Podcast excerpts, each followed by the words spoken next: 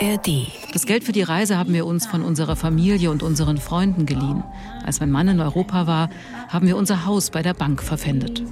Jeder hatte eine bestimmte deutsche Telefonnummer in seinem Handyspeicher. Und es wurde festgestellt, die ist schon bei mehreren Schleusungen aufgetaucht. Soweit wir das festgestellt haben, ist diese Community wahnsinnig gut vernetzt, sehr abgeschottet und auch misstrauisch und vorsichtig, wenn Externe versuchen, da reinzukommen.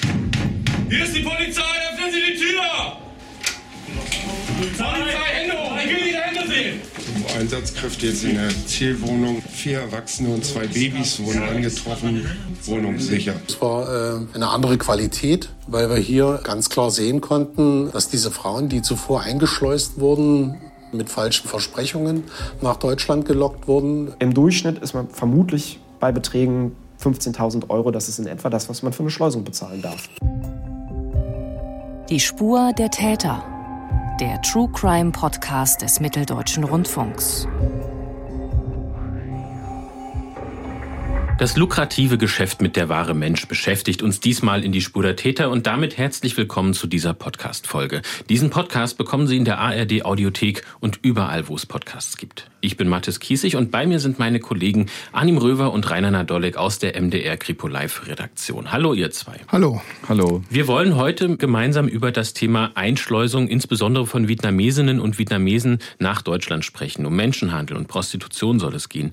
Das ist ein insgesamt sehr schwieriges Feld für die Ermittler und war sicherlich ja auch für euch kein ganz einfaches Thema ab der Recherche und natürlich auch bei den Dreharbeiten. Wie ging es euch denn mit diesem Thema? Ja, letztlich ging es uns nicht viel anders als, als den Ermittlern von der Bundespolizei, auch von dem ähm, Zoll. Es ist schon ziemlich schwer, ähm, einen Einblick in diese kriminellen Machenschaften äh, zu bekommen. Das hat natürlich auch damit zu tun, dass der überwiegende Teil der Täter auch ähm, aus Vietnamesen besteht. Das ist eine ziemlich geschlossene Community, da kann kaum jemand eindringen. Dazu werden wir später noch mehr erzählen. Auf jeden Fall gibt es in diesem Bereich ein sehr großes Dunkelfeld und die Form der modernen Sklaverei, auf die wir da gestoßen sind und die sich ja sozusagen im Grunde genommen in unserer Nachbarschaft abspielen, die sind schon erschreckend. Gemeinsam wollen wir uns auch einen ganz konkreten Fall anschauen, der erstmal ganz klein angefangen hat und zwar mit einer Polizeikontrolle an der deutsch-tschechischen Grenze. Es folgten dann umfangreiche Ermittlungen, die nach und nach erst offenbarten, in welchem Ausmaß eine Schleuserbande Menschen illegal nach Deutschland brachte und wie mit den Geschleusten dann verfahren wurde, was die Betroffenen durch gemacht haben. Darüber werden wir sprechen. Immer wieder eben mit diesem konkreten Fall natürlich oft auf das generelle Problem dann schauen. Gehen wir also ganz an den Anfang dieses Falles. Am fünften Dezember zweitausendachtzehn kontrolliert eine Streife der Bundespolizei in der Nähe der tschechischen Grenze einen Pkw. Er hat gerade die Grenze passiert. Soweit, so normal. Warum wird denn dieser Pkw eigentlich kontrolliert? Und was fällt den Beamten bei dieser Kontrolle auf? Den Beamten ist aufgefallen, dass der ziemlich gut besetzt war, der Pkw, und dann weiß man, dass das ein Weg ist, äh, deutsch-tschechische Grenze, wo auch Illegale den Übertritt machen. Und so hat man dann den Wagen stärker unter die Lupe genommen und hat festgestellt, dass äh, aus der Slowakei fünf vietnamesische Staatsangehörige illegal nach Deutschland eingereist sind. Sie haben keine gültigen Einreisedokumente dabei und insofern gehen die Bundespolizisten jetzt davon aus, dass hier etwas nicht stimmt. Die Menschen aus Vietnam dürfen dann natürlich erstmal nicht weiterreisen. Sie haben ja, wie du es auch gesagt hast, nicht die nötigen Papiere dabei. Was passiert denn jetzt mit diesen fünf Personen? Erstmal werden natürlich die Papiere soweit überhaupt vorhanden kontrolliert. Diese hier haben Arbeitsvisa dabei, die auf einen rumänischen Schlachtbetrieb ausgestellt sind. Insofern hätten sie sich in Rumänien aufhalten dürfen, aber nicht in Deutschland. Dann kommt es jetzt zum Ermittlungsverfahren, also erkennungsdienstliche Behandlung. Man will jetzt wissen, was wollt ihr in Deutschland? Die Ermittler geben diesem Vorfall dann den Namen Butcher. Das ist das englische Wort für Schlachter. Stellt sich denn heraus, ob die Fleischindustrie, die rumänische, tatsächlich eine Rolle spielt bei dieser Schleusung nach Deutschland? Sie wären ja eigentlich schon zu weit. Also wie geht es weiter in diesen Ermittlungen bei diesen fünf Personen? Nach Paragraph fünfundneunzig Aufenthaltsgesetz dürfen Sie, wenn Sie nicht die entsprechenden Papiere und Visa haben, sich in Deutschland nicht aufhalten. Das ist äh, sogar strafbar. Sie sind illegal eingereist. Wenn Sie jetzt erkennungsdienstlich behandelt wurden, dann passiert das häufig, dass man, wenn Sie richtig gebrieft sind oder gebrieft wurden, in Ihrer Heimat Thema, dass Sie das Wort Asyl erwähnen. Das heißt, es wird ein Asylverfahren eingeleitet. In diesem Moment können Sie dann auch nicht abgeschoben werden. Die Ausländerbehörde übernimmt das Ganze, muss auch irgendwie dafür sorgen, dass Sie eine Aufenthaltsmöglichkeit haben. Diese Aufenthaltsmöglichkeit ist aber kein Gefängnis, auch wenn das hier eine Straftat ist, die illegale Einreise, der illegale Aufenthalt. Und so passiert das dann häufig, dass die Ertappten stiften gehen und unterm Radar einfach verschwinden in der großen Community, die die Vietnamesen in Deutschland haben, vor allem in Berlin und Leipzig. Und natürlich sind die Ermittler auch daran interessiert, an die Hintermänner ranzukommen. Wie kommen Sie denn da weiter, nachdem Sie eben erstmal dieses Fahrzeug aufgreifen konnten? Wohin führt denn die Spur? Die Ermittler kommen insofern weiter, dass sie die Telefone der Vietnamesen auslesen können und bekommen über das Auslesen dieser Telefonmobile Daten, die zu deutschen Telefonnummern führen. Bei jedem Vietnamesen ist eine deutsche Kontakttelefonnummer da drauf. Im weiteren Verlauf werden richterliche Beschlüsse eingeholt, dass man diese Telefonnummern abhören kann, weil jetzt die Vermutung besteht, die hatten rumänische Arbeitsvisa, fahren nach Deutschland, dass sie hier illegal einer Tätigkeit nachgehen werden wollen. Insofern ist das das Mittel der Ermittler, weiterzukommen. Und Mike Neustadt, Ermittler der Bundespolizei, erklärt, wie sie eben mit diesen Telefonnummern, die sie dort auf diesen Telefonen finden, weiter vorgehen. Es gab Überschneidungen bei der Auslesung des, der Handys mit deutschen Telefonnummern. Also das heißt, jeder hatte eine bestimmte deutsche Telefonnummer in seinem Handyspeicher. Diese Telefonnummer wurde durch uns äh, in die Analyse gegeben, Datenanalyse, und es wurde festgestellt, die ist schon bei mehreren Schleusungen aufgetaucht. Wohin führt denn diese Telefonnummer? Also die Telefonnummer führt äh, die Ermittler nach Berlin. Da führt es am Anfang fast immer hin, weil in Berlin ist die größte vietnamesische Community. Um ein vietnamesisches Handelscenter herum kann man davon ausgehen, dass alle weiteren Aktivitäten, die mit den Menschen, die dort geschleust werden sollen, passieren, dort stattfinden. Und dafür schaffen, wenn anders als in diesem Fall die illegale Einreise geglückt ist, werden die Menschen dort in sogenannten Safe Houses untergebracht. Safe House insofern, weil sie vorher für die Schleusung viel Geld bezahlen mussten und die Schleuserbanden nun erwarten nach erfolgreicher Schleusung, dass das Geld überwiesen wird. Das heißt, sie kommen im Umfeld von Berlin, was man über die Nummern dann festgestellt hat, in so ein Safe House, wo sie mehrere Tage verbringen müssen, bevor sie dann von ihren neuen Arbeitgebern im ganzen Bundesgebiet verteilt und eingesetzt werden können. Das Safehouse ist also kein sicherer Ort für die Geschleusten, sondern mehr eigentlich ein ähm, sicherer Ort für die Schleuser, wo sie ihre wahre Mensch dann eigentlich kontrollieren können. Kann man das so sagen? Das ist genau richtig. Es ist einfach eine Sicherheit für die Schleuser, dass das Geschäftsmodell auch funktioniert und dass niemand stiften geht, der dort ist. Und in diesen Safehouses selbst werden auch die Telefone eingesammelt, die Mobiltelefone der illegal Eingereisten, die dürfen dann eben keinen Kontakt über ihre eigenen Telefonnummern mit ihren Familien haben. Dafür gibt es dann ein extra Mobiltelefon, das sogenannte Safehouse-Handy, wo sie dann in Vietnam Erfolg melden können und auch nachfragen können, wo das Geld bleibt, damit sie sozusagen ausgelöst werden können. Können denn die Beamtinnen und Beamten der Bundespolizei dieses vermutete Safehouse in Berlin ausfindig machen? Ja, dadurch, dass sie die Telefonnummern verfolgen können, die Telefonnummern auch abhören können und über Funkzellen stellen sie fest, dass ein Safehouse, das sie besonders im Visier haben, in Berlin-Lichtenberg sich befindet. Nun muss man dazu wissen, Berlin-Lichtenberg ist ein Stadtteil, wo zehntausende Menschen leben, in Hochhäusern, mindestens zehnstöckig. Da ist es schwierig, von Anfang an gleich zu bestimmen, wo befindet sich dieses Safehouse. Also müssen sich im weiteren Verlauf die Ermittler da allmählich ranarbeiten. Aber sie wissen zumindest, Berlin-Lichtenberg, in der Nähe des vietnamesischen Handelscenters befindet sich auch diese Wohnung, in der Schleuseraktivitäten eine große Rolle spielen. Und dank dieser abgehörten Gespräche können Sie eben auch noch mehr herausfinden und wichtige Beweise sammeln, wie der zuständige Staatsanwalt Marvin Ziegert euch erklärt hat. Wir haben dann mitbekommen, da werden drei, vier, fünf Personen angekündigt und ähm, vier, fünf, sechs, acht Stunden später fährt dann tatsächlich ein Fahrzeug vor.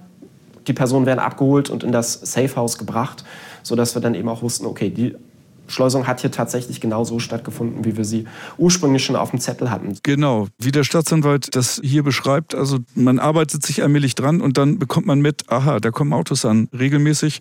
In diesem Fall Landsberger Allee war das zweimal die Woche, wo dann vier, fünf Leute sozusagen in ein bestimmtes Hochhaus äh, gebracht worden. Das war im Grunde genommen der nächste Schritt. Zumindest wussten sie mal, in welchem Haus, in, in dem, schätze ich jetzt nur mal, mindestens hundert Wohneinheiten sind, sich die Schleuser aufhalten. Und jetzt mussten Sie das natürlich noch weiter eingrenzen. Und die offene Frage ist ja auch noch, wer sind denn die Schleuser? Und wo werden diese Menschen eben ganz konkret untergebracht? Wie ging es denn da weiter? Mal zur Unterbringung. Die kommen in eine ganz normale Wohnung. Die ist mit Matratzen ausgestattet. Da bekommen sie halt zu essen und zu trinken. Und für die Bundespolizei ist es jetzt so, dass die gucken müssen, wo liegt denn diese Wohnung in diesem Riesenkomplex? Und das hat auch eine Weile gedauert, bis sie da hingekommen sind. Es ist auch ein vietnamesisches Restaurant direkt neben diesem Hochhaus gewesen. Und da haben sie erst vermutet, das ist der Ort, wo die hingebracht werden. Das stellte sich aber als falsch heraus. Durch Beobachtung sind sie dann auf eine Wohnung im vierten Stock gekommen. Die ist denen auch deshalb aufgefallen, weil sie in der Vergangenheit schon mal eine Rolle gespielt hat in einem ähnlichen Sachverhalt. Und welche Rolle spielt weiterhin die Abhörmaßnahme? Also welche weiteren Details erfahren Sie durch die abgehörten Telefone? Der Clou für die ist, dass einer der Schleuser auf dem abgehörten Telefon sich zu einem Sprachkurs anmelden will und auch anmeldet. Und dann haben sie auf einmal, weil dieses Gespräch abgehört wird, er auch sein Geburtsdatum angibt, seinen Namen angibt, haben sie ein Bild von einem der Schleuser, später einer der Hauptbeschuldigten in dem Verfahren. Und von diesem Telefonat zwischen dem jungen Mann und einer Mitarbeiterin einer Sprachschule gibt es auch einen Mitschnitt, den die Polizei freigegeben hat. Da können wir mal reinhören. Ihr Geburtsdatum ist? Äh, am, am dritten ersten neunzehnhundertsiebenundneunzig. Sehr gut. Was, äh, was, äh, was soll ich? Äh, Das ist der erste Schritt, man hat den Namen und jetzt Social Media kommt ins Spiel. Die Ermittler gehen auf Facebook und was finden sie dort? Sie finden die Bilder einer ganzen Schleuserfamilie, die gemütlich beim Weihnachtsfest sitzt und in deren Mitte dieser Mann, den sie gerade abgehört haben, der sich zum Sprachkurs angemeldet hat, ebenfalls anwesend ist und wissen jetzt eigentlich, dass sie es mit einem Familienunternehmen zu tun haben und beginnen mit Observation und dem Nachverfolgen weiterer Adressen, wo diese ganzen Familienmitglieder auch selber wohnen und leben. Kommen wir nochmal zu dieser Wohnung zurück. Du hattest sie gerade schon beschrieben. Wie schaffen Sie es denn eigentlich, diesen Wohnblock und dann eben auch diese genaue Wohnung dort ausfindig zu machen? Das schaffen sie durch Observation. Also sie fangen dann an, Tag und Nacht diese Location zu observieren und irgendwann so dicht dran zu kommen, dass sie wissen, in welcher Wohnung, sie haben jetzt auch einen Namen, sozusagen sich dieses Safehouse aller Wahrscheinlichkeit nach befindet. Möglicherweise mit einem gewissen Restrisiko, weil es einfach zu viele Wohnungen sind, was ganz bewusst von diesen Schleusern ja auch äh, genutzt wird. Die Anonymität äh, dieser Trabantenstädte ist für die auch ein gewisser Schutz vor der Polizei und vor Entdeckung geschützt zu sein. Und dann ging es ja auch darum, eben das nochmal mit Fakten auch zu bestätigen, diese Observation. Und da erklärt Mike Neustadt auch nochmal, wie sie da vorgegangen sind. Wir haben das ganze Hochhaus gecheckt und haben festgestellt, dass da im vierten Stock eines bestimmten Einganges äh, eine Wohnung bereits auffällig war. Jahre vorher wurde dort mal eine unerlaubt eingereiste vietnamesische Staatsangehörige untergebracht. Mit dieser Wohnung haben wir uns dann konkret beschäftigt über die äh, Vermieterfirma ähm, und haben dabei festgestellt, dass einer der identifizierten Täter einen Untermietvertrag hatte. Und das war der, der älteste Bruder dieser Familie, also quasi Familienoberhaupt. Der hatte da einen Untermietvertrag. Dann war für uns, am Observationsmaßnahmen und so weiter, relativ schnell klar, das muss sich um diese Wohnung handeln, die da in Frage kommt. Und da es sich jetzt auch um eine ganze Familie handelt, die da in diesem Schleusergeschäft ist, geht die Bundespolizei auch davon aus, dass sie mehrere Wohnungen haben. Das versucht man jetzt auch rauszufinden. Wo wohnt der Bruder? Es gibt mehrere Brüder. Äh, wo wohnt der andere? Das kriegt man auch hin, weil man im Endeffekt, bevor man zugreift, sicher sein will, dass man das ganze Umfeld sondiert hat. Und da spielt dann auch das große Handelszentrum eine Rolle, weil davon auszugehen ist, dass dieses Handelszentrum immer ein Anlaufpunkt ist. Und Arnim war mehrfach dort und hat sich umgeschaut. Genau, Rainer hat es schon, schon angedeutet, es geht um das Dong Xuan Center, das vietnamesische Handelscenter, und das spielt in unserem Zusammenhang insofern eine große Rolle, weil ähm, häufig, wie dann auch später nachgewiesen wurde, eben die Geschleusten zunächst dort angekommen sind und dann gewissermaßen weiterverteilt wurden auf die verschiedenen ähm, Safe Houses sozusagen. Und außerdem war und wahrscheinlich ist, ist dieser Ort immer noch ähm, ein ganz wichtiger Umschlagplatz für Finanztransfers, die im Zusammenhang mit, mit Schleusungen stehen. Das heißt, hier wird wirklich das Geld bezahlt dann auch, wenn es um Bargeld geht. Vielleicht noch mal ein bisschen zum Hintergrund. Dieses Dong Xuan Center in, in Berlin-Lichtenberg, das ist schon so ein ganz besonderer Ort. Das war ursprünglich mal ein Ort der Begegnung ausschließlich für Vietnamesen, die ja oft als Vertragsarbeiter in die D D R gekommen sind und dann auch dort geblieben sind. Inzwischen ist das ein Ort, der auch bei Berlin an Touristen ein sehr beliebtes Ausflugsziel ist. Das ist ein sehr weitläufiges Gelände, ein ehemaliges Fabrikgelände. Da gibt es etliche Hallen, hunderte von Großhändlern, die stammen überwiegend aus Asien, sehr viele eben aus Vietnam, aber auch aus Pakistan, bieten unterschiedlichste Waren an. Da kann man so ziemlich alles eigentlich kaufen. Dann gibt es auch Restaurants, Nagelstudios, Massagesalons. Es ist aber immer wieder auch ein Ort sozusagen von Polizeieinsätzen gewesen. Rainer kann das erzählen, er ist zufällig reingeraten. Da ging es allerdings nicht um Menschenhandel, um Schleusung, sondern es ging um den Verdacht des Plagiatshandels. Es ist ein Ort, den man auch nicht einseitig kriminalisieren soll. Das ist ein Ort, wo wirklich auch sehr viele Arbeitsplätze geschaffen wurden. Das ist ein sehr, sehr bunter Ort, aber es ist, da gibt es eben Licht und Schatten sozusagen. Und wir haben uns ja ein bisschen mehr auf, den, auf, auf die Schattenseiten konzentriert in dem Fall. Und ähm, definitiv ist es eben so, dass dort sehr viel von den krummen Geschäften eben auch im Grunde genommen organisiert werden und um, umgesetzt werden. Arnim hat es gesagt, wir waren zu Dreharbeiten dort am Center und da war gerade eine große Polizeiaktion und eine ziemlich große. Es ging diesmal aber nicht um Menschenhandel, um Schleusung, sondern es ging um Markenpiraterie. Das ist bei den vielen Produkten, die da sind, und das weiß man ja auch aus dem asiatischen Bereich, dass da viele Fakes im Umlauf sind. War halt viel Polizei da. Ich habe dann auch die Kollegen vom Zoll wieder getroffen, Hauptzollamt Berlin, mit denen war ich vorher auf einer Razzia in Nagelstudios und vietnamesischen Restaurants unterwegs. Und im Grunde genommen sieht man auch an den, obwohl es unterschiedliche Sachverhalte sind, dass das ein sensibler Ort ist in Berlin, in der Community der Vietnamesen. Wir kommen später nochmal darauf zurück, welche Rolle dieses Center natürlich auch in diesem konkreten Fall gespielt hat. Aber wir wollen jetzt mal schauen, wie die Observationen denn ausgegangen sind. Es geht ja immer noch darum, dieses Safehouse zu finden, die geschleusten, dort vermuteten Personen dann auch letztlich zu befreien und diese Hintermänner, diese Familie dann eben dort auch festnehmen zu können. Wie geht es denn dort weiter? Wann entscheidet sich die Bundespolizei da für den Zugriff? Nachdem genügend Fakten zusammengetragen sind, nachdem man die Wohnungen der Mitglieder der Schleuserbande ausfindig gemacht hat, nachdem man mehrfach gesehen hat, dass neue Geschleuste aus Vietnam dorthin gebracht werden und wo man weiß, wo sich diese Wohnung definitiv befindet, entscheidet man sich dann zuzuschlagen. Am dritten März zweitausendzwanzig ist dann die finale Aktion. Und diese finale Aktion ist dann auch Teil einer bundesweiten Razzia gegen Schleuserbanden. Und unter anderem haben die Fernsehnachrichten von M D R aktuell auch darüber berichtet. Die Bundespolizei ist gegen vietnamesische Schleuserbanden vorgegangen. Durchsuchungen gab es in sieben Bundesländern, darunter waren Berlin und Sachsen. In Berlin gab es fünf Verhaftungen. Die Beschuldigten sollen Vietnamesen illegal nach Deutschland gebracht haben. Pro Kopf verlangten die Schleuser bis zu zwanzigtausend US-Dollar. Wie diese Durchsuchungen genau ablaufen und wie erfolgreich die Ermittler sind, darauf kommen wir gleich zu sprechen. Vorher spannen wir den Bogen aber etwas weiter.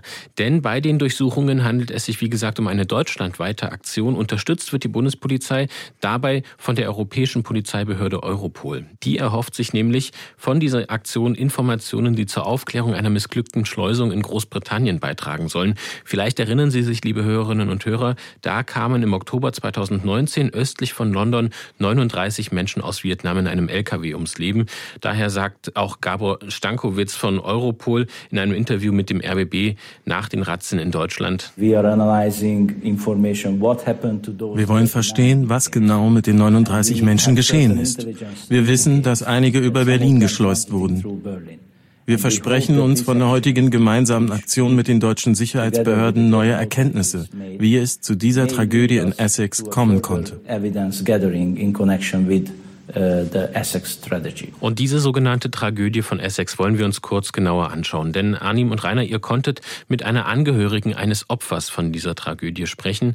Zuvor noch kurz die Fakten zu dem Fall im damaligen Kurzbericht des A R D-Hörfunkkorrespondenten Jens-Peter Magwart vom dreiundzwanzigsten Oktober zweitausendneunzehn. Die Polizei wurde kurz vor zwei Uhr morgens in ein Gewerbegebiet in Grays in Essex, dreißig Kilometer östlich von London, gerufen. Die Beamten fanden dort in einem L K W-Container neununddreißig Leichen, achtunddreißig Erwachsene und einen Teenager. Sie verhafteten den Fahrer des L K W, einen fünfundzwanzig Jahre alten Nordiren. Nach dem bisherigen Stand der Ermittlungen kam der L K W aus Bulgarien und war am Samstag über den Hafen Holyhead an der englischen Westküste gegenüber von Irland nach Großbritannien gekommen. Die Polizei ist jetzt dabei, die Leichen zu identifizieren und ihre Herkunft zu klären. Diese Untersuchungen könnten lange dauern, kündigte die Polizei von Essex in einer ersten Mitteilung an. Und wir wollen jetzt eben nochmal darauf zu sprechen kommen, dass ihr mit einer Witwe sprechen konntet. Wir kennen den Namen des umgekommenen Mannes. Er war damals siebenunddreißig Jahre alt und kam aus der Küstenregion Nghệ An im Norden Vietnams. Wir werden allerdings seinen Namen eben zu dem Schutz auch seiner Familie hier nicht nennen. Wie ist es euch denn gelungen, an seine Frau, an seine Witwe heranzukommen und eben mit ihr zu sprechen? Es war uns im Rahmen der Recherche im Rahmen des Filmes wichtig, dass wir sozusagen den Opfern, den Angehörigen auch ein Gesicht geben und auch möglichst auch mit direkt mit ihnen sprechen, mit ihnen ins Gespräch kommen. Das ist natürlich in diesem Fall nicht so ganz leicht. Vietnam ist, ist jetzt nicht direkt um die Ecke. Wir haben uns dann überlegt, wie machen wir das? Fahren wir selbst dorthin in die Gegend und suchen das Gespräch? Das ist nicht so ganz leicht. Das ist ein weiter Weg. Das ist mit vielen Kosten verbunden. Auch als Journalist kann man sich in Vietnam nicht ganz so leicht bewegen, wie man das jetzt in Deutschland kann. Man hätte eine Akkreditierung gebraucht. Man wäre begleitet worden, auch ähm, von Personen ähm, eines entsprechenden Ministeriums. Letztlich hätte man auch genau ähm, einreichen müssen, was, was man eigentlich vorhat. Ähm, das sind jetzt Themen, die auch nicht unbedingt so ganz gut dort äh, ankommen. Die hätten wir wahrscheinlich gar nicht genehmigt bekommen. Wir haben es dann nochmal überlegt, auch über einen Produzenten dort vor Ort, auch über unser A R D-Studio in Singapur. Letztlich hätte man das aber auch alles über den offiziellen Weg machen müssen. Das war alles ziemlich kompliziert. Letztlich sind wir über ähm, vietnamesische Journalistinnen sozusagen näher an diese Person herangekommen. Ähm, Journalistinnen, die ihrerseits auch schon über diese Tragödie, über diese Problematik auch von Schleusung geschrieben haben. Und die haben dann sozusagen zusammen mit uns, wir haben ihnen die Fragen vorgegeben, diese Person aufgesucht, sie besucht und gefilmt und dann ihnen auch die Fragen gestellt. Und was hat diese Witwe euch erzählt? Wir haben mit mehreren Angehörigen gesprochen, deren äh, Kinder Kinder oder auch ähm, Ehemann in dem Fall bei dieser Tragödie in Essex ums Leben gekommen ist. In dem Fall geht es um eine Witwe, deren Mann damals siebenunddreißig Jahre alt war. Er kam eben auch aus dieser Küstenregion im Norden Vietnams. Das ist die Gegend, aus der übrigens sehr viele kommen, die den Weg nach Europa suchen. Sie hat vier Kinder. Das Jüngste, das war damals gerade mal vier Monate alt. Das ist eine sehr landwirtschaftlich geprägte Region, muss man wissen. Ihr Mann, der arbeitete in der Fischerei. Die Familie geriet dann in eine finanzielle Notlage. Sie konnten mit ihren Schiffen nicht mehr so weit herausfahren. Die Benzinpreise waren ziemlich gestiegen. Er hat dann sich mit Gelegenheitsjobs durchgeschlagen, ne, um die Familie zu ernähren. Das hat uns dann auch seine Ehefrau entsprechend äh, beschrieben, wie sich diese Situation für sie dargestellt hat. Wir hatten nicht genug Geld, um direkt nach Europa zu gehen. Also ging mein Mann zunächst legal nach Rumänien, um dort zu arbeiten. Dann folgte er seinen Freunden über die Grenze nach Deutschland. In Deutschland arbeitete er ein paar Monate. Dann schloss er sich wahrscheinlich wieder seinen Freunden an und ging nach Großbritannien. Für die Reise nach Deutschland haben wir dreihundert bis vierhundert Millionen vietnamesische Dong bezahlt. Ja, und dreihundert bis vierhundert Millionen ähm, vietnamesische Dong, das sind umgerechnet ungefähr ähm, elftausendsiebenhundert bis fünfzehntausendsechshundert Euro. Das entspricht äh, rund äh, vier durchschnittlichen Jahresbruttoeinkommen ähm, in Vietnam. Also das ist schon richtig viel Geld. Das Geld für die Reise haben wir uns von unserer Familie und unseren Freunden geliehen. Als mein Mann in Europa war, haben wir unser Haus bei der Bank verpfändet. Jetzt sind meine Kinder und ich damit beschäftigt, unseren Lebensunterhalt zu bestreiten.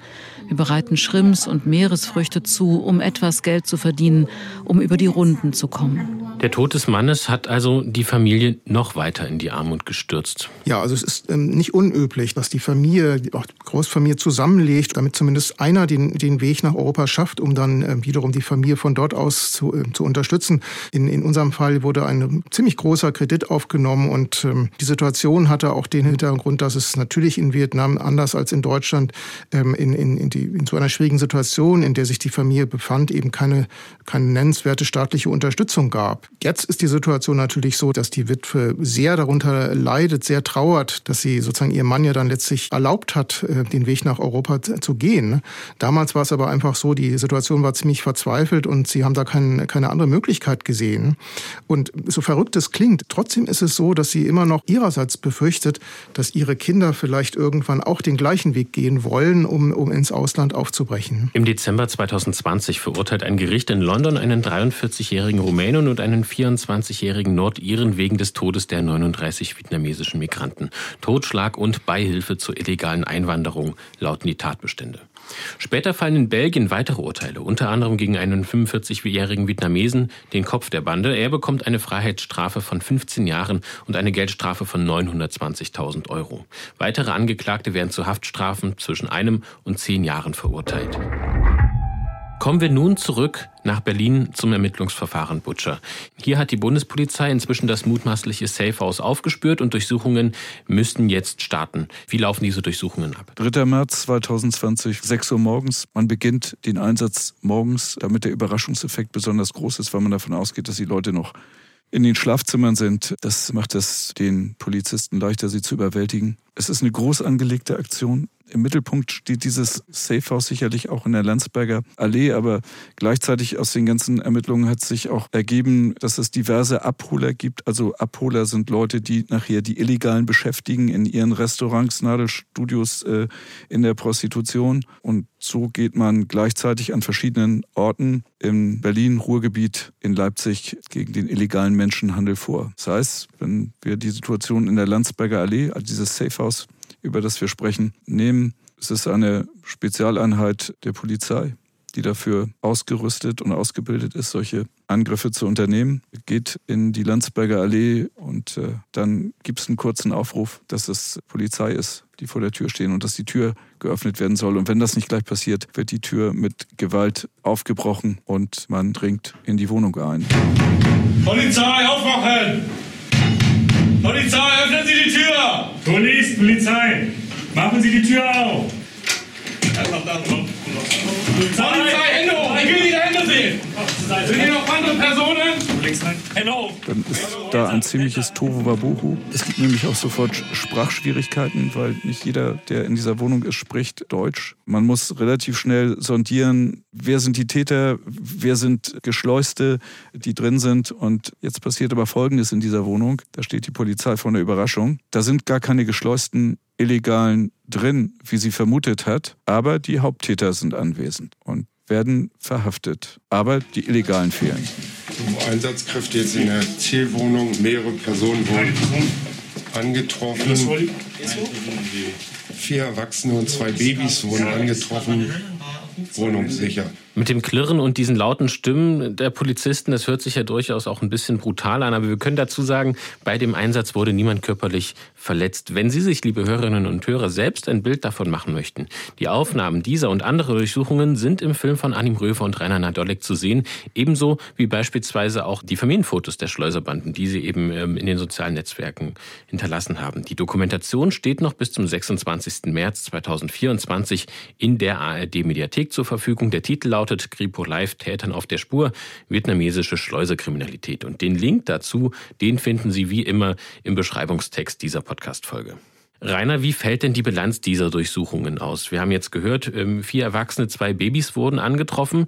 Hat die Polizei, wie vermutet, die Menschen gefunden, die nach Deutschland eingeschleust wurden und jetzt eben in dieser Wohnung festgehalten wurden? Oder welches Bild hat sich dort für die Beamtinnen und Beamten ergeben? Da waren die Beamten überrascht. Sie haben zwei der Haupttäter angetroffen, aber keine Illegalen, keine Geschlossenen. Die waren nicht in der Wohnung. Das dauerte einen Moment der Konfusion, bis geklärt war, was da eigentlich los war. Aber das kann eigentlich Mike Neustadt im nächsten O-Ton wunderbar sagen. Und kurz vorher äh, hat ein Tausch stattgefunden. Teile der Familie ist in die Safehouse-Wohnung gezogen und haben ihre ursprüngliche Wohnung, ebenfalls in Berlin, als Safehouse genutzt, umgewidmet praktisch. Und dort haben wir äh, illegal auffällige bzw. eingeschleuste vietnamesische Staatsangehörige angetroffen. Das ist natürlich eine Überraschung. Ich meine, es ist so, man observiert volle Pulle, wenn möglich vierundzwanzig Stunden, aber es ist ihnen trotzdem entgangen an dieser Stelle, diese Rochade, die da stattgefunden hat, dass man die Illegalen, die Geschleusten in eine andere Wohnung gebracht hat. Aber die Beamten reagieren ziemlich schnell. Die kennen ja auch die andere Adresse und die wird dann als nächstes durchsucht und da findet dann der nächste große Einsatz statt. Und in dieser anderen Wohnung werden dann die Geschleusten aufgefunden? Diese andere Wohnung ist dann, also diese nächste Wohnung, diese rochierte Wohnung ist dann ein Volltreffer. Und man fackelt nicht lange, man bricht die Türen auf. Das hat auch einen Hintergrund. Es ist bei anderen Einsätzen vorgekommen, dass aus Angst, in Panik Vietnamesen aus dem Fenster gesprungen sind und sich schwer verletzt haben. Das will man vermeiden, indem man schnell zuschlägt, schnell in die Wohnung reingeht. Und in dieser Wohnung sind dann tatsächlich sechs geschleuste Illegale, die dort auf Nachtlagern, Matratzen untergebrachte waren, werden dort angetroffen. Ebenfalls sogenannte Aufpasser. Es gibt immer für jede Wohnung einen Aufpasser, der hat ein eigenes Zimmer, der dafür sorgt, dass die keinen Kontakt nach außen aufnehmen, der nicht gewünscht ist. Am Ende des Tages hat man hier sechs illegal Geschleuste gefunden. Man hat dann in diesem Fall vorher in der Wohnung zwei der Haupttäter äh, verhaftet, aber die Aktion geht noch in einer dritten Wohnung weiter. Staatsanwalt Marvin Ziegert erklärt nochmal, um was für strafrechtliche Belange es hier eigentlich in diesen Fällen geht. Es schwingen natürlich auch Nötigungen mit, es schwingen auch Bedrohungen mit. Ja, ähm, wenn jemand ein Haus nicht verlassen darf oder ein Mobiltelefon nicht haben darf, dann sind das Dinge, die sind mit unserer freiheitlichen Grundordnung grundsätzlich natürlich nicht in Einklang zu bringen und stellen grundsätzlich auch Straftaten dar. Dazu braucht man aber, um sie beweissicher festzustellen, natürlich die Aussagen der Zeugen. Innerhalb dieser großen Aktion gab es dann auch ganz in der Nähe noch eine dritte Wohnung, wo auch wieder einer der Brüder der Schleuserbande wohnte. Auch die äh, Wohnung wurde durchsucht und da machte die Bundespolizei dann einen, einen, einen ganz großen Fang. Nämlich dort hielt sich ein Vietnamese auf, der in Belgien zu zehn Jahren Haft verurteilt war, offensichtlich äh, den, den Strafmaßnahmen dort äh, entkommen konnte. Der wurde in dieser Wohnung angetroffen und die Bundespolizisten waren ganz überrascht, so einen dicken Fisch an der Angel zu haben.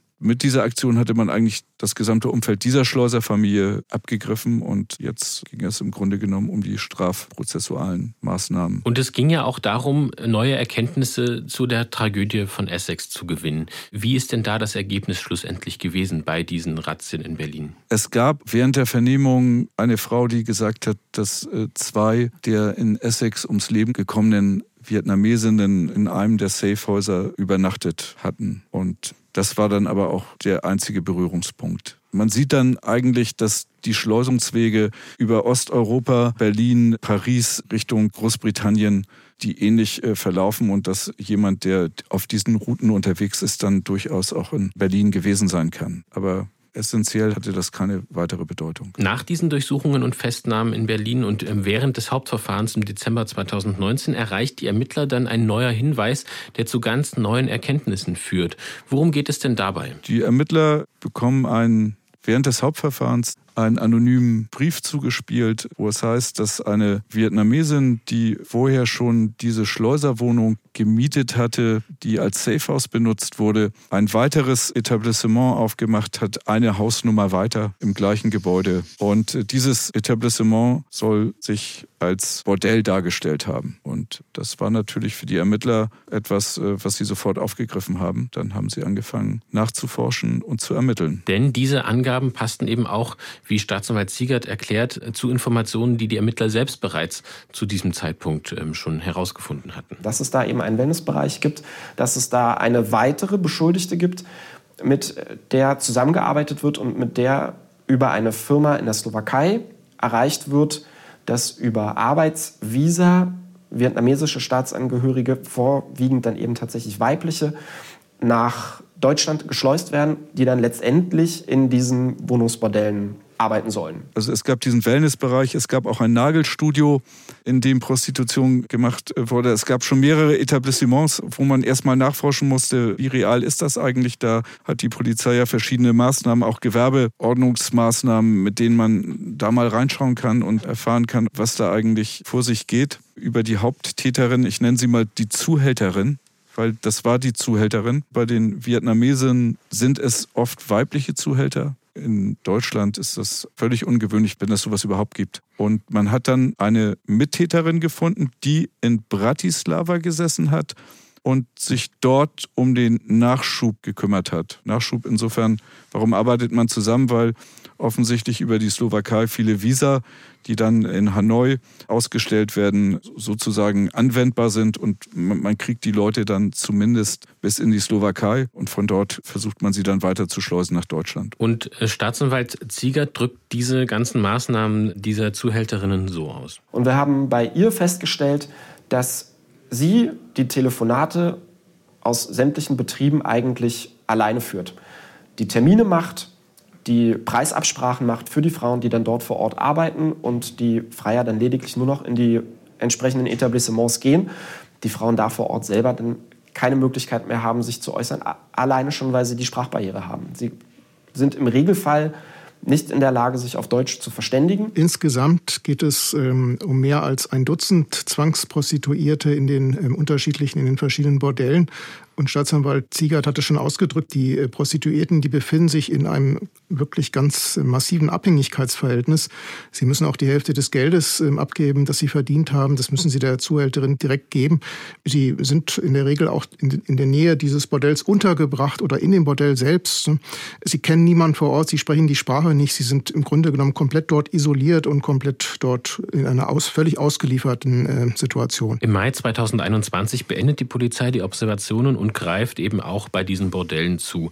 Das, was sich den Beamten dort zeigt, ist aus Sicht von Ermittler Mike Neustadt eine Steigerung der Kriminalität verglichen mit diesem Schleuserverfahren von Butcher. Es war äh, eine andere Qualität, weil wir hier äh, ganz klar sehen konnten, äh, dass diese Frauen, die zuvor eingeschleust wurden, mit falschen Versprechungen nach Deutschland gelockt wurden, äh, Arbeit in der Gastronomie, Arbeit, äh, Babysitting und so weiter, Nagelstudio, äh, die dann tatsächlich aber äh, ihre Einschleusung im, im Rahmen äh, der Prostitution abarbeiten mussten bei der damals Tatverdächtigen aus Berlin. Dazu kann man dann auch noch sagen, es geht natürlich immer um eine Menge an Schulden. Dann wurde den Frauen auch dargelegt, dass es mit der Prostitution doch wesentlich schneller gehen könnte, diese Schulden zu begleichen, als wenn man im Nagelstudio oder im Restaurant arbeitet. Auf der anderen Seite kann man auch vielleicht auch noch hinzufügen, die Schulden steigen natürlich auch. Also das heißt, die Prostituierten müssen ja auch für, für ihre Unterbringung bezahlen. Sie müssen auch für ihr Essen bezahlen. Sie müssen für alles auch bezahlen. Das heißt, in der Zeit, in der sie auf der einen Seite abbezahlen, müssen sie gleichzeitig aber auch Zahlungen leisten. Sie müssen auch ziemlich hohe Zinsen leisten für die Schulden, die sie dort haben. Das heißt, dieses Abhängigkeitsverhältnis ist eigentlich, ähm, dauert wirklich ewig. In eurem Film zeigt ihr auch einen Schuldschein. Darin müssen die Frauen bestätigen, dass die Zuhälterin, die in dem Dokument natürlich nicht so genannt wird, einen bestimmten Geldbetrag eben schulden. Zum Beispiel zehntausend Euro. Und das, solange sie in dieser Branche arbeiten müssen und dass sie so lange in dieser Branche arbeiten müssen, bis die Schulden beglichen sind. Besonders im Gedächtnis bleibt dann eine Erklärung, die ein Lebensgefährte einer Prostituierten unterschreiben musste. Und hier ein Auszug aus diesem Text. Die Grammatikfehler haben wir korrigiert. Während der Zeit, in der meine Frau hier arbeitet, verspreche ich, dass ich sie zurückhole werde, wenn sie die Schulden abbezahlt hat. Ich verspreche, dass wir glücklich zusammenleben werden. Wenn meine Frau flüchten sollte, werden ich und meine Familie die Verantwortung übernehmen. Was das dann genau bedeutet, wird in dieser Erklärung nicht weiter erwähnt. Aber was ging euch denn durch den Kopf, als ihr diesen Text zum ersten Mal gelesen habt? Also zuerst ist mir eingefallen, dass man aus unserer kulturellen Vorstellung rausgehen muss, um überhaupt mit dem Text klarzukommen. Alle, die das gesehen haben, auch die Ermittler der Bundespolizei, die haben sich verwirrt angeschaut. Was ist denn da eigentlich gemeint? Wenn man da hinterschaut, beginnt dort eine besondere kulturelle Situation, sich selbst in dieser Kriminalität wiederzuspiegeln. Vielleicht kann Arnim das nochmal aufnehmen. Das ist definitiv so. Dieser Text, der ist ja irgendwo, wirkt er auf uns skurril und ist gleichzeitig aber auch tragisch. Dieser Schuldschein ist ja, ist ja gewissermaßen auch Ausdruck dieses Abhängigkeitsverhältnisses, in dem sich die Prostituierten befinden. Natürlich ist es so, dass, dass dieser Schein ja in Deutschland erstmal überhaupt gar keine Rechtsgültigkeit hat. Ja, also trotzdem ist es so, dass die Frauen das niemals in Zweifel ziehen würden, dass das seine Richtigkeit hat, was da beschrieben wird. Die Frauen kennen ihre Rechte in Deutschland nicht, sie sprechen die Sprache nicht und sie sind dort ausgeliefert. Also im Zweifelsfall werden sich da auch alle, die das unterschrieben haben, auch ähm, an, an das halten, was sie unterschrieben haben. Ne? Und ähm, es zeigt aber auch, das hat Rainer schon gesagt, es ist eine ganz andere Kultur. Ne? Und ähm, man fühlt sich sozusagen auch diesen persönlichen Verbindungen, die es dort gibt, absolut verpflichtet. Ne? Und interessant ist vielleicht in dem Zusammenhang auch noch zu wissen, dass gleichermaßen die, die Opfer in, in unserem Fall ähm, als auch die Täter aus der gleichen Region ähm, Nordvietnams stammen. Also die kennen sich auch wechselseitig. Manchmal sind das sogar Nachbarn gewesen oder sind immer noch, es gibt immer noch nachbarschaftliche Verhältnisse. Man fühlt sich da persönlich unglaublich verbunden. Ne? Und dieser Text, der steht eigentlich über jedem Gesetz. Also daran hält man sich einfach. Das wird von keinem in Frage gestellt. Und das wird natürlich von den Zuhältern, das wird von denen, die den Vertrag äh, aufgesetzt haben, auch absolut ausgenutzt. Über die Skurrilität in diesem Fall kann man äh, noch etwas weiteres sagen. Es gab noch einen weiteren Mittäter, der war sozusagen der Marketingchef der ganzen Prostitutionsvermarktung. Äh, der hat sich um Anzeigen gekümmert auf einschlägigen Online-Portalen, wollte dann dafür auch als Entlohnung sozusagen mit den Frauen Geschlechtsverkehr haben. Am Ende hat man ihm einen Nachlass von fünfzig Prozent gegeben. Auch für die Bundespolizisten, die haben sich auch gewundert und sich oft gefragt, was ist das eigentlich? Was für komische Zusammenhänge gibt es da? Fassen wir nochmal für unsere Hörerinnen und Hörer zusammen. Es gibt eine Vietnamesin, die betreibt mehrere Bordelle, rekrutiert ihr Personal in ihrer Heimat Vietnam, die dann eben über die Slowakei geschleust werden und kümmert sich eben um diese gesamte Schleusung nach Deutschland. Das ist zusammengefasst das Ergebnis des Ermittlungsverfahrens Etagenwohnung. Etagenwohnung wird dieses Ermittlungsverfahren auch deswegen genannt, weil eben eines dieser Bordelle in einer Etagenwohnung, in einem dieser großen Wohnkomplexe eben zu finden war. Die Tatvorwürfe hier lauten Einschleusen von Ausländern, Menschenhandel und Zwangsprostitution. Wie ist das aus juristischer Sicht? Was muss gegeben sein, dass sowohl das Einschleusen von Ausländern als auch das Thema Menschenhandel vorliegen, juristisch gesehen? Also grundsätzlich sind das äh, unterschiedliche Paragraphen, die in, natürlich dann auch in, in unterschiedlichen äh, Gesetzen niedergeschrieben äh, sind. Der ähm, Tatbestand des Einschleusens, der ist im Aufenthaltsgesetz geregelt. Ähm, Rainer hat darauf auch schon am Anfang hingewiesen und auch unter Strafe gestellt. Ähm, unter Einschleusen, da versteht man demnach das Unterstützen der unerlaubten Einreise einer Person in einen Staat, in dem ähm, diese Person keinen Aufenthaltsstatus hat. Unterstützen, das beziehungsweise genauer herbeiführen. Das kann dann zum Beispiel heißen, jemanden mit dem Auto über die Grenze zu fahren oder auch ähm, falsche Dokumente bereitzustellen, beziehungsweise einfach ähm, eine betreffende Person unterzubringen. Das kann äh, mit Freiheitsstrafen von ähm, bis zu zehn Jahren bestraft werden. Und wie ist es beim Menschenhandel? Oft erfolgt sozusagen vor dem Menschenhandel zunächst die Einschleusung. Das äh, muss aber nicht, äh, nicht immer so sein. Beim Menschenhandel, da liegt eine schwere Menschenrechtsverletzung vor. Es geht um das Anwerben, die Beförderung, die Weitergabe, das Beherbergen oder auch die Aufnahme von Personen zum Zweck der Ausbeutung. Das sind dann laut Strafgesetzbuch Straftatbestände wie zum Beispiel Zwangsprostitution, Zwangsarbeit, Ausbeutung durch Bettelei und auch rechtswidrige Organentnahme. Und auf gewerbsmäßigen oder bandenmäßigen Menschenhandel, da stehen ebenfalls ähm, Freiheitsstrafen von bis zu äh, zehn Jahren. Auf den Unterschied äh, zwischen Schleusung und Menschenhandel geht Nicole Baumann ein. Sie ist äh, Kriminalhauptkommissarin im Bundeskriminalamt, ähm, dort im Referat Menschenhandel. Also während Menschenhandel ein Verbrechen gegen die persönliche Freiheit eines Menschen ist, stellt die Schleusung hingegen ein Verbrechen gegen die Souveränität des Staats dar. Das ist der große Unterschied. Und ähm, bei der Schleusung ist es im Grunde so, dass im Vordergrund ähm, der unrechtmäßige Grenzübertritt steht. Also ähm, das Ziel ist damit, einen Gewinn zu erzielen. Die Schleusung unterstützt dann dabei die Person bei der Organisation und bei der Durchführung des illegalen Grenzübertrittes und endet dann auch tatsächlich mit dem Grenzübertritt, während es beim Menschenhandel ganz stark um die Ausbeutungssituation geht. Dem gemeinsamen Lagebild des Bundeskriminalamts und der Bundespolizei zufolge gab es zweitausendeinundzwanzig im Bereich Schleusungskriminalität rund dreitausendachthundert Fälle, wobei das natürlich nur die bekannt gewordenen Fälle sind. Es ist von einer sehr hohen Dunkelziffer auszugehen. Die meisten Die meisten registrierten Schleusungsgruppen mit Bezug zur organisierten Kriminalität wurden dem Lagebericht für zweitausendeinundzwanzig zufolge durch deutsche Täterinnen und Täter dominiert, gefolgt von syrischen, rumänischen, türkischen und vietnamesischen Täterinnen und Tätern. Und wenn wir mal, wie in unserem Fall, bei den Schleusungen von Menschen aus Vietnam durch Landsleute bleiben, da haben viele sicher gleich vietnamesische Restaurants oder Nagelstudios vor Augen. Sind das denn tatsächlich Bereiche, in denen Geschleuste oft arbeiten müssen, um eben diesen Schleuserlohn dann auch abzuarbeiten? Ja, da kann man sagen, das ist tatsächlich die, die, die Basis. Also Gastronomie, vietnamesisches Restaurant, geht jeder mal hin, kennt jeder. Nagelstudios, besonders in den Metropolen in Berlin, eins neben dem anderen. Und dort findet man auch die Vietnamesen, die geschleust, illegal dort hingekommen sind. Die ersten, die im Grunde genommen da Kontakt äh, haben, wenn keine konkreten Ermittlungen der Polizei laufen, das sind die Männer vom Hauptzollamt äh, in Berlin, die ständig mit ihrer Finanzkontrolle Schwarzarbeit unterwegs sind, um einfach zu sehen, welche Vorschriften werden dort verletzt. Es geht dort auch immer wieder darum festzustellen, dass die Leute dafür Hungerlöhne äh, sind, dass äh, ausländerrechtliche Bestimmungen äh, verletzt sind. Wir waren in einem vietnamesischen Restaurant. Da war eigentlich fast nichts legal, muss man sagen. Und es gab an dem Tag, als wir bei den Einsätzen mit den Leuten vom Zoll unterwegs waren, aber auch ein positives Beispiel. Wir waren in einem Nagelstudio, da war soweit alles in Ordnung gewesen. Wobei die Beamten dann auch gesagt haben, das wäre absolut nicht der Normalfall. Im Normalfall bei jeder Kontrolle äh, trifft man auf illegale oder trifft auf Verletzungen von arbeitsrechtlichen Verstößen.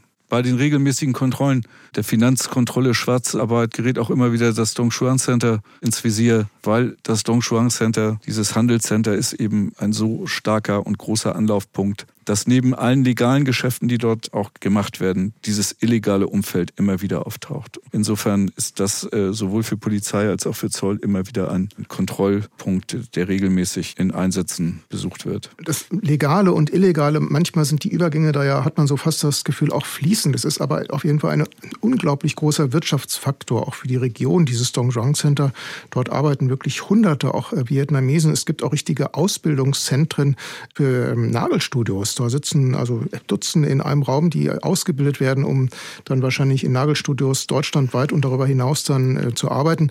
Da kann man jetzt nicht unterstellen, dass das illegal ist. Interessant ist allerdings, dass dort kaum irgendeiner Deutsch spricht. Meistens ist es so, dass die Chefs, das sind übrigens dann auch äh, überwiegend Frauen, die können in der Regel gut Deutsch. Das sind dann Personen, die dort, die in Zweifel zwar auch schon länger in Deutschland leben, ne? Aber die Personen, die dort ausgebildet werden, da habe ich kaum jemand getroffen, der, der Deutsch konnte. Wir wollen jetzt noch mal ein bisschen genereller auf dieses Thema Schleusung und Menschenhandel schauen. Denn diese vietnamesischen Schleuser und Menschenhändler scheinen ja sehr gut organisiert zu sein. Und sie profitieren ja natürlich auch davon, dass offenbar viele ihrer Landsleute in Vietnam daran interessiert sind, nach Europa zu gehen. Vor allem eben nach Deutschland, Frankreich, Großbritannien. Was sind denn die Gründe? Warum sind Schleusungen aus Vietnam offenbar sehr gefragt? Immerhin liegen Hanoi und Berlin ja mehrere als achttausend Kilometer voneinander entfernt. Und das ist nur die Luftlinie. Das ist einfach so, dass ähm, Vietnam gerade in den ländlichen Regionen immer noch vergleichsweise arm ist. Dort sind die Lebensverhältnisse eben noch nicht so wie in den Städten Vietnams. Außerdem ist es dort so, dass viele auch Verwandtschaft haben, die diesen Weg nach Europa bereits gegangen sind. Nicht nur nach Europa, auch in die U S A zum Beispiel. Und dort eben ein erfolgreiches Leben dann auch aufgebaut haben und ihre Familien in Vietnam unterstützen. Trotzdem ist es gar nicht unbedingt so, dass die Menschen, die sich dann letztlich entscheiden, diesen doch sehr beschwerlichen Weg nach Europa aufzubrechen, dass die wirklich an Hunger leiden. Manchmal haben sie sich durchaus auch so einen kleinen, bescheidenen Wohlstand schon aufgebaut. Es geht ihnen wirklich auch darum, durch diese Entscheidung auch für ihre Familie in Vietnam ein ein besseres Leben zu erreichen. Da ist auch wirklich ein, durchaus ein Ehrgeiz ähm, steckt dahinter. Und die Familie, die, die hat da immer einen unglaublich großen Stellenwert. Es geht immer darum, die Familie ähm, besser zu stellen, der Familie einen positiven Beitrag zu leisten. Und ähm, diesen großen Stellenwert für die Familie, das hat uns auch die Menschenrechtsaktivistin Mimi Vu ähm, ausführlich erklärt. Alles dreht sich um die Familie. Wir leben in Mehrgenerationenhäusern und jeder Familienangehörige ist irgendwann in seinem Leben für die Familie verantwortlich. Erst stecken die Eltern ihre ganze Kraft in das Großziehen der Kinder. Und wenn die Kinder älter werden, opfern sie sich für die Eltern und Großeltern. Unsere Kultur ist also eine Kultur des Sich-Opferns für die Familie. Das ist eigentlich wunderbar, aber in diesen Fällen von Menschenhandel, moderner Sklaverei und Ausbeutung erfolgt die Aufopferung zu Lasten der Familien. Es profitieren davon nur die organisierten kriminellen Banden, die Schleusernetzwerke.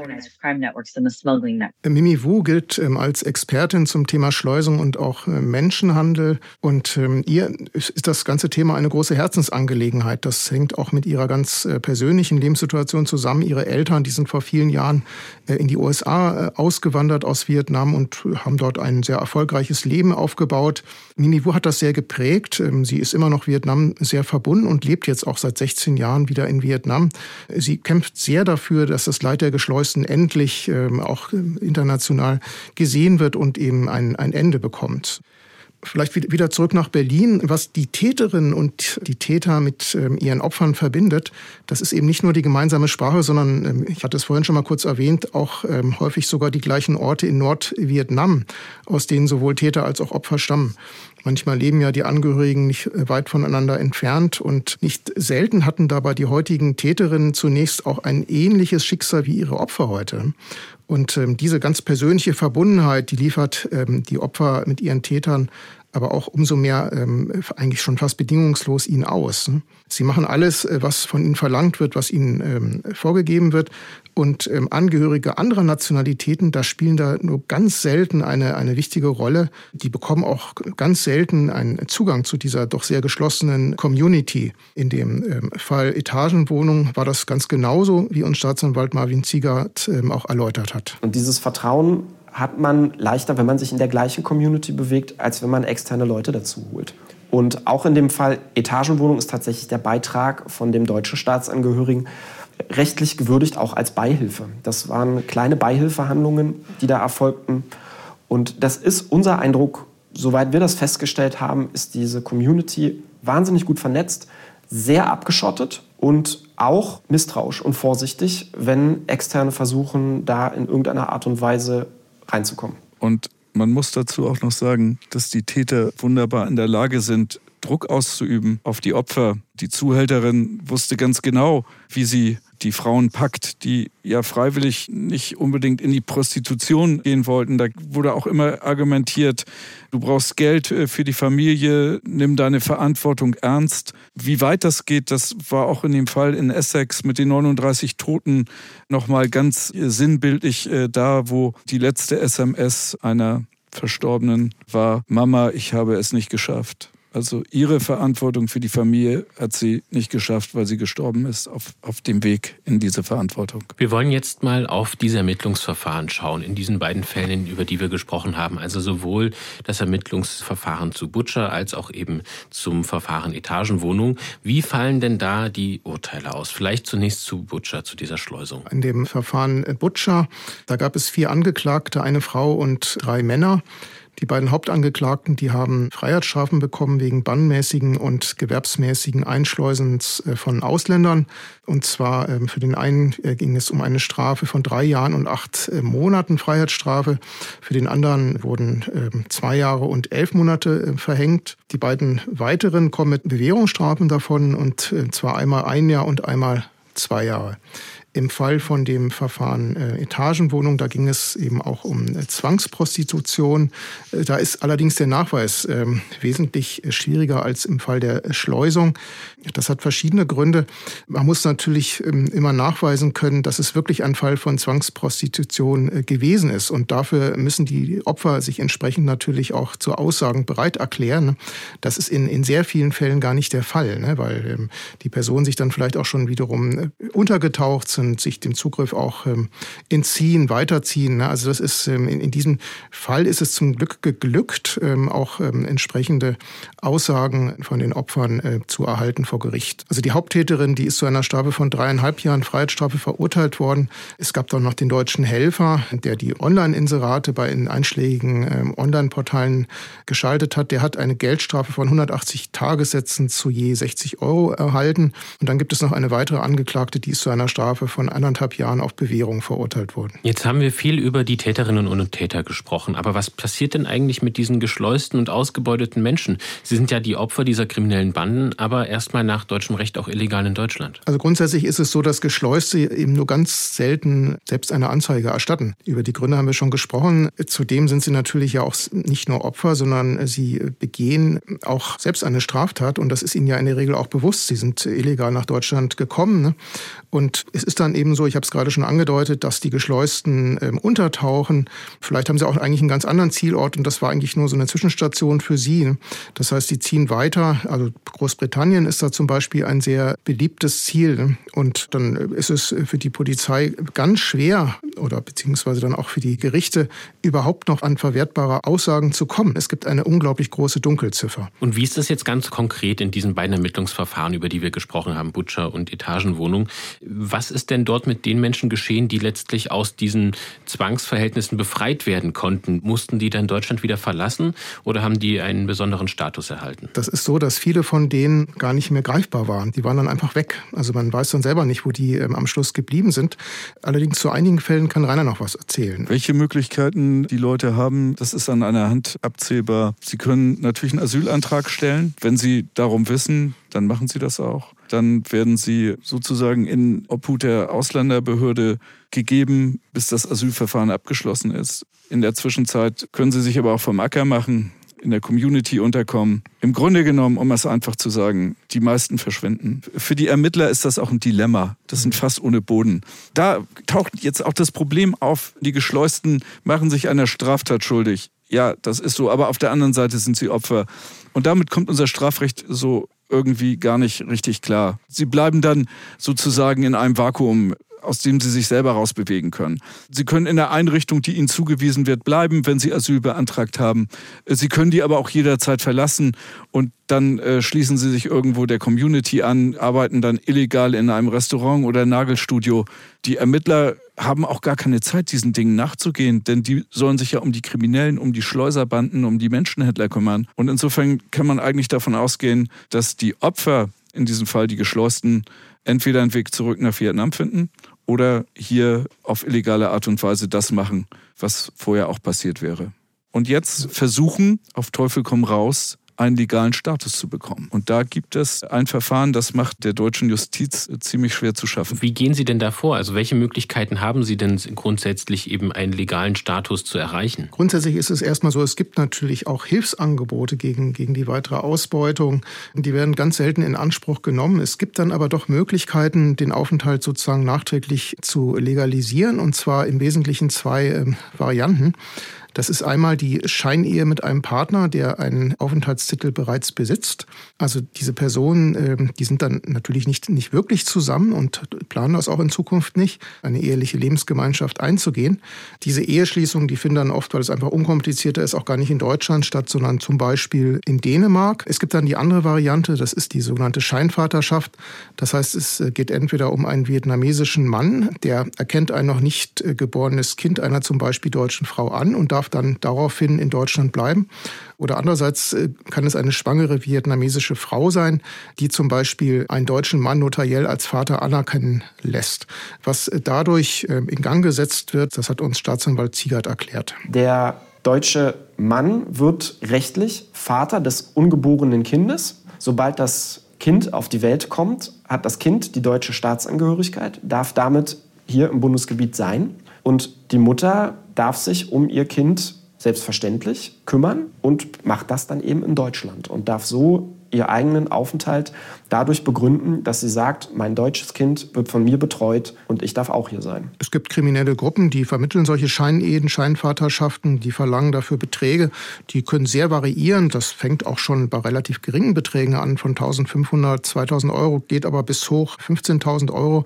Können durchaus fällig werden. Staatsanwalt Ziegert hat uns ähm, erzählt, dass die Schleusung in der Regel etwa genauso viel kostet, sodass Betroffene in der kompletten ähm, Summe sozusagen für die Schleusung und dann auch noch für die Legalisierung ihres Aufenthaltsstatus am Schluss auf Beträge kommen können, die bei bis zu dreißigtausend Euro liegen. Und weil viele dieses Geld eben nicht auf einen Schlag bezahlen können, geraten sie dann in die Lage, dass sie diese Schulden häufig abarbeiten müssen. Oder sie bitten ihre Verwandten in Vietnam um Unterstützung, die dann, wie gehört, hohe Schulden aufnehmen können. Das ist ja ein Kreislauf. Kreislauf letztlich. Wir haben die, genau dieses Problem ja schon beschrieben. Das heißt, es setzt sich ja bei der Legalisierung des Aufenthaltsstatus letztlich dann nochmal fort und man kommt aus diesem Abhängigkeitsverhältnis sehr häufig nicht heraus.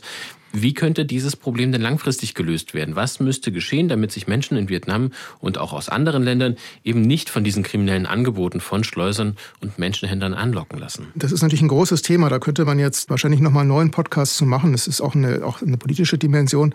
Grundsätzlich ist es natürlich so, solange es eben so ein entsprechendes Wohlstandsgefälle gibt, solange wird es sicherlich auch den Wunsch geben, legal oder natürlich auch auf illegalem Weg in Länder zu migrieren, die sozusagen eine bessere Zukunft versprechen. Vielleicht wäre es gut, wenn man mehr unkomplizierte legale Wege schaffen würde, um ähm, nach Europa zu kommen. Stichwort ist sicherlich auch ja, Fachkräftemangel. Es gibt ähm, durchaus auch den Bedarf an, an Fachkräften in Deutschland, in Europa zum Beispiel. Die, die Pflege ist da ein Bereich. Da werden sicherlich auch vietnamesische ähm, Arbeitskräfte sehr ähm, gefragt. Es gibt natürlich auch den Bereich der internationalen Zusammenarbeit, im Bereich der Kriminalität. Da muss vielleicht auch noch besser zusammengearbeitet werden, wobei uns eigentlich von vielen Seiten gesagt wurde, auch gerade seitens auch des äh, Bundeskriminalamtes zum Beispiel, dass es diese internationale Zusammenarbeit natürlich schon gibt. Das ist dann in der direkten Zusammenarbeit mit vietnamesischen Behörden sicherlich nicht ganz so einfach. Aber vielleicht auch der Austausch äh, von Informationen über Schleusungsrouten, auch Europol ist da auch gefragt. Das sind alles Dinge, die, äh, die sicherlich auch noch verbessert werden können. Aber es sind auch ganz grundsätzliche politische Fragen, die natürlich angegangen werden müssen. Und in der Realität sieht es dann so aus, auch die Polizei bietet den Opfern äh, Hilfe an, wenn es dann zu Gesprächen kommt äh, und die Geschleusten äh, bei der Opferhilfe auftauchen, ist es nicht selten so, dass die Frau dann schwanger ist, weil es der sicherste Weg ist, in Deutschland bleiben zu können. Ich möchte gerne nochmal auf euren Film hinweisen. Die äh, Bilder zum heutigen Fall von Die Spur der Täter gibt es, wie gesagt, auch im Film von Arnim Röwer und Rainer Nadolik. Sie können den finden, liebe Hörerinnen und Hörer, in der A R D Mediathek unter dem Titel Vietnamesische Schleuserkriminalität. Und einen Link dorthin finden Sie im Beschreibungstext unserer Podcast-Folge. Und damit danke ich euch, Arnim und Rainer, dass ihr mit uns über eure Recherchen zu diesem Fall gesprochen habt. Wenn Ihnen, liebe Hörerinnen und Hörer, diese Episode von Die Spur der Täter gefallen hat, dann abonnieren Sie gerne unseren Podcast. So bekommen Sie auch automatisch die nächste Episode. Die erscheint am achtzehnten April. Und dann geht es um Taten und Ermittlungen im Fall des Sexualstraftäters Erwin Hagedorn. Der tötete in den sechziger und siebziger Jahren in der D D R drei Kinder. Und wenn Sie sich noch für andere spannende Podcasts in der A R D Audiothek interessieren, dann empfehle ich Ihnen den Podcast unserer Kolleginnen von M D R Investigativ. Esther Stephans und Nadja Malak beschäftigen sich in ihrer aktuellen Folge mit dem Thema ungenaue Leichenschau, wenn Morde unentdeckt bleiben. Finden können Sie diesen Podcast, liebe Hörerinnen und Hörer, ebenso wie unseren in der A R D Audiothek App. Wenn Sie Fragen an uns haben, Lob oder Kritik loswerden wollen, dann freuen wir uns über eine E-Mail von Ihnen. Unsere Adresse lautet die-spur-der-täter mit ae at m d r punkt d e. Und weil das immer ein bisschen kompliziert ist, diese E-Mail-Adresse direkt zu verstehen, auch die schreiben wir Ihnen nochmal in den Beschreibungstext unserer Podcast-Folge. Mein Name ist Mathis Kiesig. Vorbereitet hat diese Episode David Kopp und produziert wurde sie von Ingo Naumann. Ich danke fürs Zuhören und bis zum nächsten Mal. Sie hörten den True Crime Podcast Die Spur der Täter. Eine Produktion des Mitteldeutschen Rundfunks. A R D